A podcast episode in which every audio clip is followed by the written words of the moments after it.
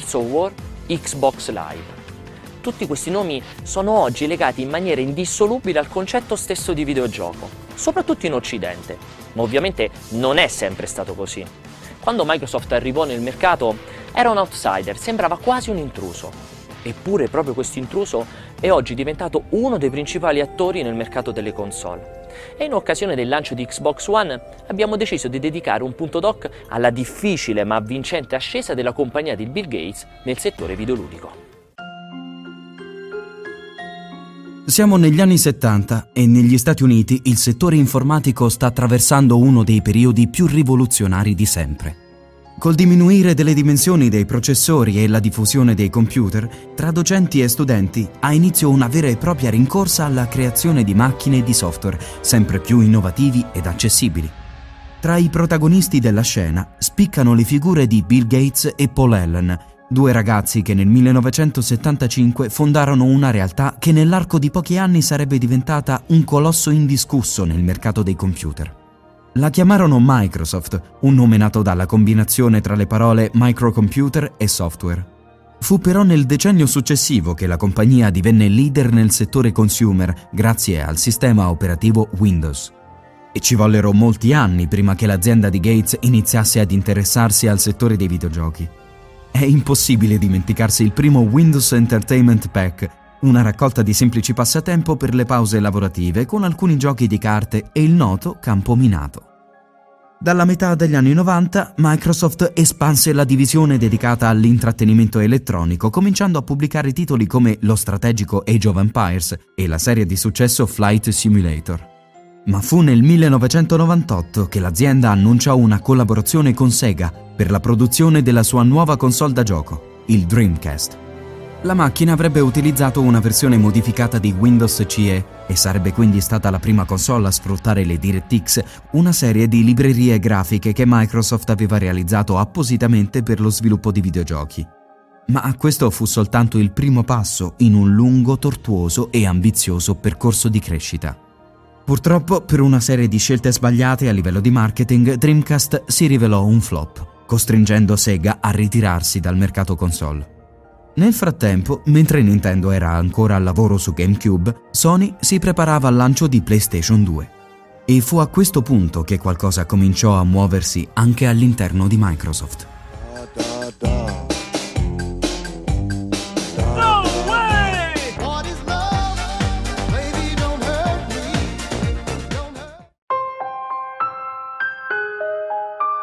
All'interno di Microsoft, il primo a proporre l'idea di una console prodotta internamente fu Seamus Blackley, un fisico appassionato di videogiochi fin dall'adolescenza.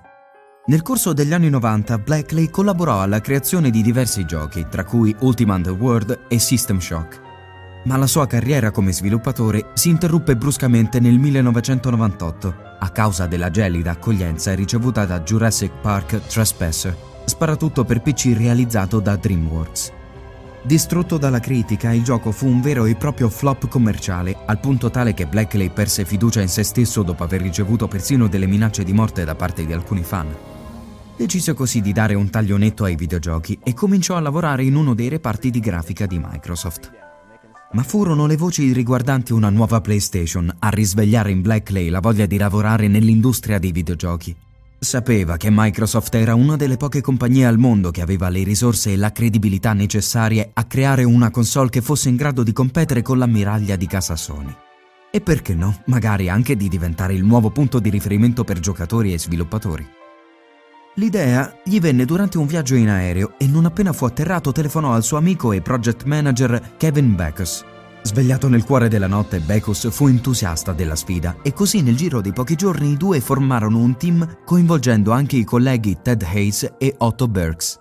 La squadra messa in piedi era praticamente perfetta. Hayes si occupava di curare i rapporti con gli sviluppatori e Burks era uno dei maggiori esperti del gruppo DirectX.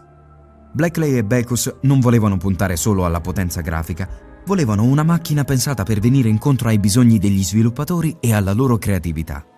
All'interno del team il progetto prese il nome in codice di Midway, lo stesso nome della battaglia che nel 1942 vide gli americani sconfiggere la Marina imperiale giapponese. Dopo alcune sessioni di brainstorming al gruppo si aggiunse anche un altro componente chiave, Ed Fries, responsabile di Microsoft Game Studios e punto di riferimento per qualsiasi prodotto legato ai videogiochi all'interno della compagnia. Intanto la macchina aveva un nuovo nome in codice, DirectX Box, che ben presto si rivelò essere troppo lungo e con poco mordente. Per questo motivo fu abbreviato in breve tempo in Xbox. Ora mancava solo l'autorizzazione del grande capo e così il 5 maggio del 1999 si tenne l'incontro con Bill Gates per convincerlo ad impegnare ufficialmente Microsoft sul progetto. L'idea era veramente ambiziosa e il rischio di fallire enorme, ma Gates ne fu stregato. Xbox era finalmente realtà.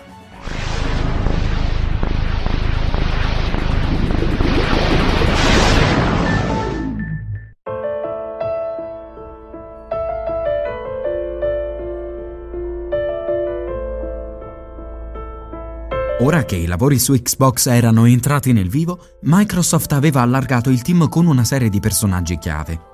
Il direttore creativo Horace Luke scelse il verde come colore ufficiale della console, un colore che voleva ricordare il concetto di tecnologia e che permetteva di distinguersi chiaramente da Nintendo, Sony e Sega.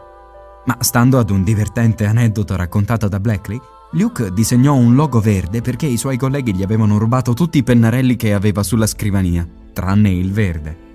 L'uomo simbolo di Xbox divenne però Jay Allard, che a capo del progetto prese una decisione inaspettata.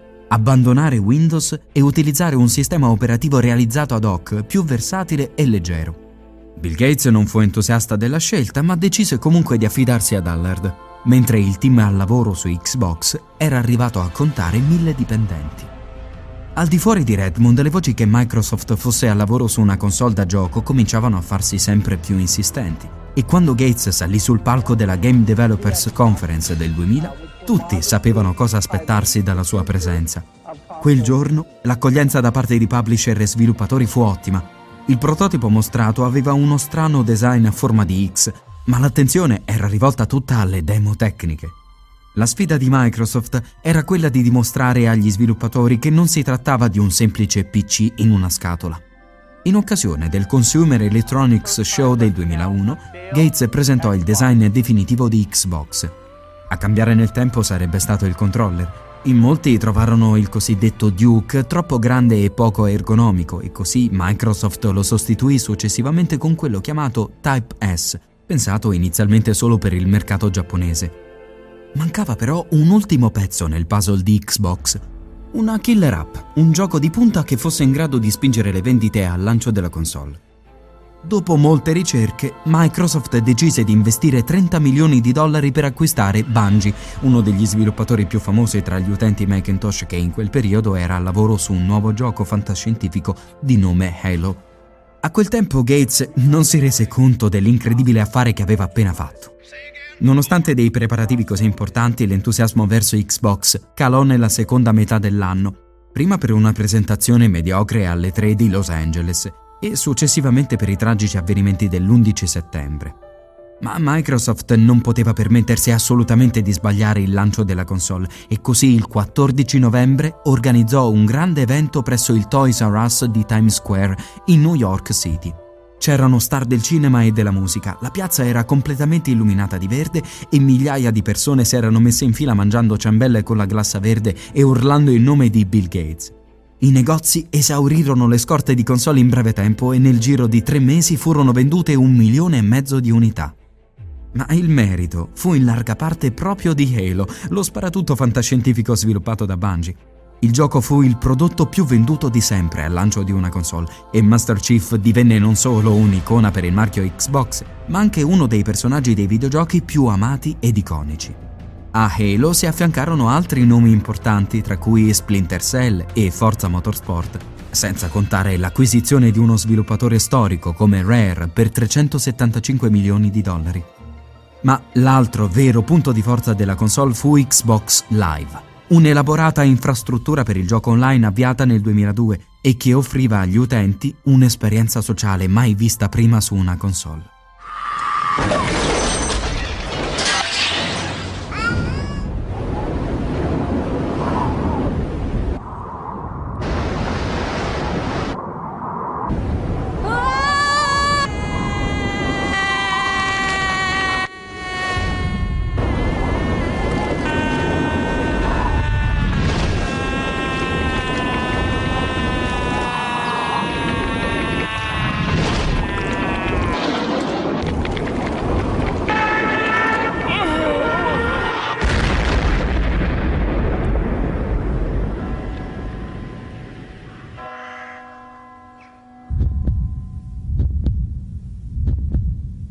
Nonostante Xbox fosse venduta in perdita, riuscì soltanto a superare il GameCube di Nintendo e non divenne mai un degno avversario della console Sony.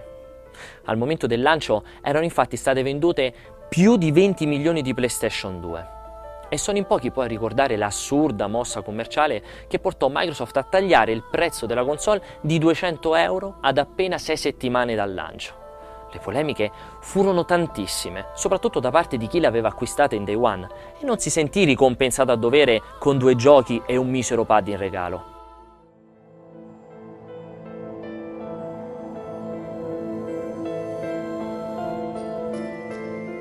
La prima Xbox venne realizzata in soli 20 mesi, ma stavolta Microsoft iniziò fin da subito i lavori sulla console successiva, allo scopo di anticipare Sony e uscire per prima sul mercato. Il nome in codice per la nuova macchina era inizialmente Project Trinity, con una chiara forma di ispirazione nei confronti del personaggio femminile di Matrix, ma ben presto fu cambiato in Xenon. La compagnia sapeva che molte cose andavano ripensate. L'hardware della prima Xbox non era pensato per ammortizzare i costi nel corso del tempo e così Microsoft riportò una perdita complessiva di 4 miliardi di dollari.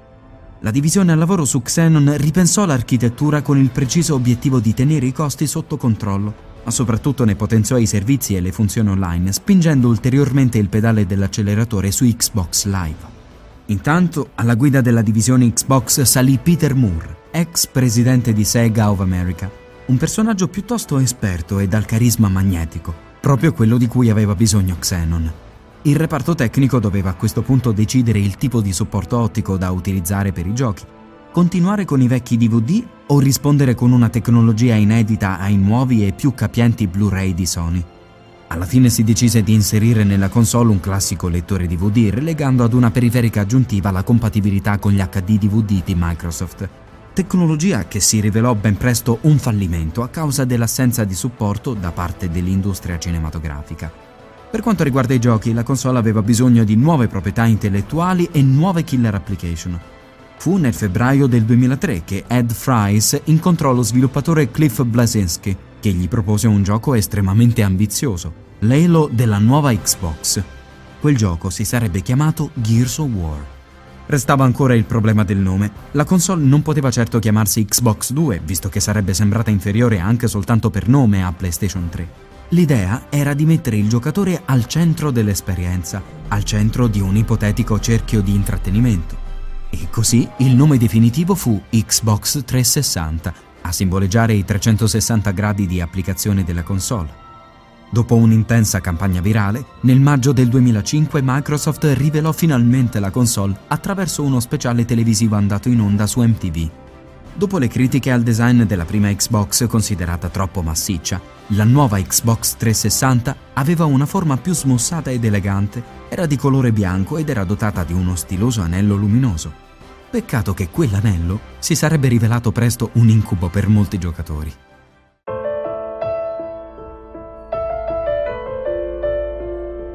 Il 22 novembre del 2005 Xbox 360 arrivò sugli scaffali dei negozi con un anno di anticipo rispetto alla concorrente PlayStation 3.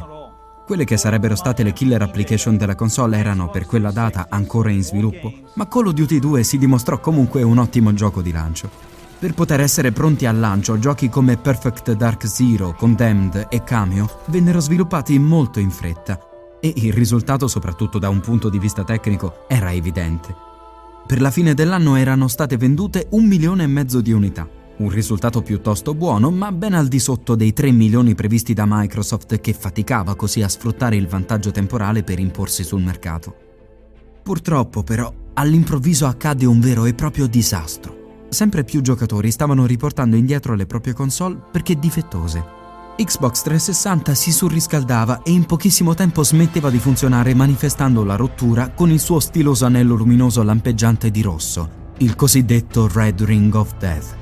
Quasi come fosse un'epidemia, le lamentele degli utenti crescevano giorno dopo giorno. 68 console su 100 erano difettose al lancio e dentro il 2008 vennero colpiti almeno un milione di giocatori, con molti utenti che si fecero sostituire la console addirittura tre o quattro volte.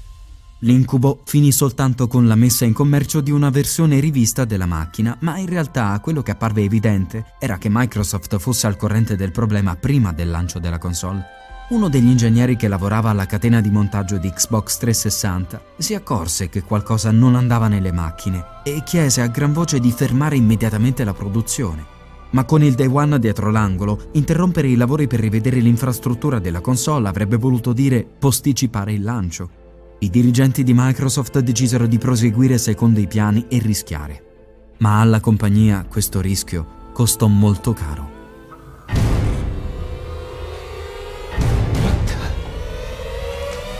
No!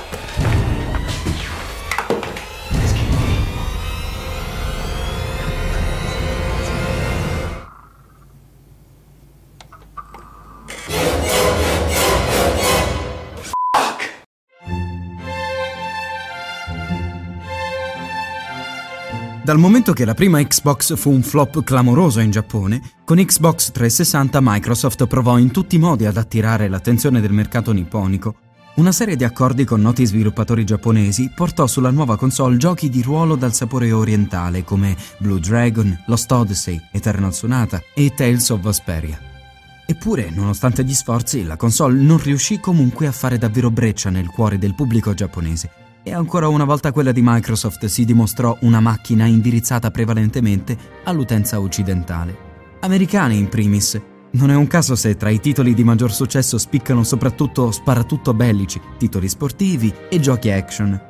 Tra i best seller sicuramente da citare Halo 3, che con oltre 3 milioni di copie vendute in meno di due settimane si è dimostrato essere ancora una volta il franchise di punta di Xbox.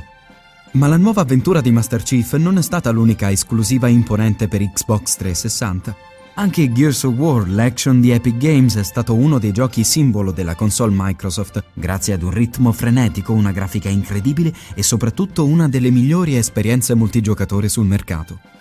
Ma l'azienda di Redmond non poteva sottovalutare il successo di Nintendo e del suo Wii, e per questo motivo cercò di andare incontro ad un pubblico casual, nel 2005 un gruppo interno a Microsoft cominciò a lavorare al Project Natal, una periferica ispirata al PlayStation iToy e al Wiimote che permetteva all'utente di interagire con il gioco senza utilizzare il controller, ma semplicemente attraverso la voce e i movimenti del corpo. Rinominata Kinect, la periferica venne presentata alle 3 del 2010 con uno spettacolo animato dagli acrobati del Cirque du Soleil e indirizzato chiaramente alla stampa generalista. Principale promotore fu Don Metric, nuovo vicepresidente della divisione entertainment di Microsoft e nuovo volto per il marchio Xbox. Kinect arrivò sugli scaffali dei negozi nel mese di novembre e 8 milioni di unità vennero vendute nei primi due mesi. In termini di vendite non si è trattato affatto di un flop, ma nonostante i tentativi di Microsoft, la periferica non è mai riuscita a conquistare l'interesse dei giocatori tradizionali. L'ultima grande innovazione di Xbox 360 è stata infine Smart Glass, un sistema annunciato nel 2012 e che permette di interagire con la console utilizzando smartphone e tablet all'interno dei giochi oppure per fruire di contenuti multimediali come film e musica.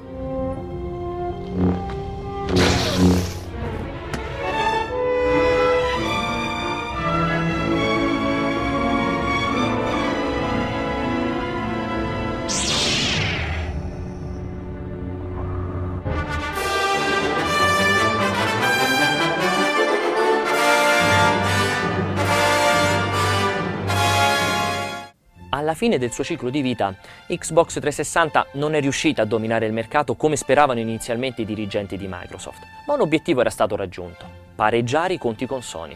PlayStation 3 e Xbox 360 hanno venduto circa 80 milioni di unità a testa. In realtà, a volerla dire tutta, la console war è stata vinta da Nintendo e dalla sua decisione di puntare al mercato casual con Wii. Intanto, dietro le quinte, si lavorava già alla nuova generazione. Le prime voci concrete sul successore di Xbox 360 si sono avute nei primi mesi del 2011, quando alcuni sviluppatori anonimi rivelarono di essere in possesso dei primi kit di sviluppo. Il nome in codice stavolta era Durango, come uno dei 31 stati messicani. Nei due anni che seguirono, la rete fu invasa da indiscrezioni e presunti documenti trapelati la nuova console avrebbe introdotto un nuovo modello di Kinect, un lettore Blu-ray e un sistema che avrebbe eliminato la possibilità di utilizzare giochi usati. Microsoft non confermò né smentì queste voci di corridoio, che di fatti si rivelarono nei mesi successivi per gran parte veritiere. Durango venne presentata pubblicamente il 21 maggio del 2013 e ribattezzata Xbox One. Giornalisti e giocatori non furono entusiasti del nuovo nome, ma le critiche maggiori si scatenarono soprattutto verso il nuovo sistema di protezione dei contenuti. Ogni gioco acquistato si sarebbe legato unicamente all'account e alla console dell'utente, limitando pesantemente il mercato dell'usato. Come se questo non bastasse, Xbox One introduceva una verifica giornaliera, costringendo a collegarsi ogni 24 ore alla rete per poter giocare. La reazione degli utenti fu clamorosa. Le petizioni contro Microsoft fecero il giro del web e molti utenti minacciavano di boicottare la console se la compagnia non avesse fatto un passo indietro. Don Matrick difese la scelta della compagnia gettando benzina sul fuoco con la dichiarazione che, per chi non poteva collegarsi ad internet, c'era Xbox 360. Quando la situazione sembrava ormai sfuggita di mano, Microsoft fece dietro front e abbandonò il sistema proponendo una politica più simile a quella di PlayStation 4. Sì ai giochi usati, no alla necessità di restare sempre connessi. Pochi giorni dopo le tre, Dometric rassegnò le dimissioni da Microsoft per diventare amministratore delegato di Zynga, l'azienda creatrice di Farmville.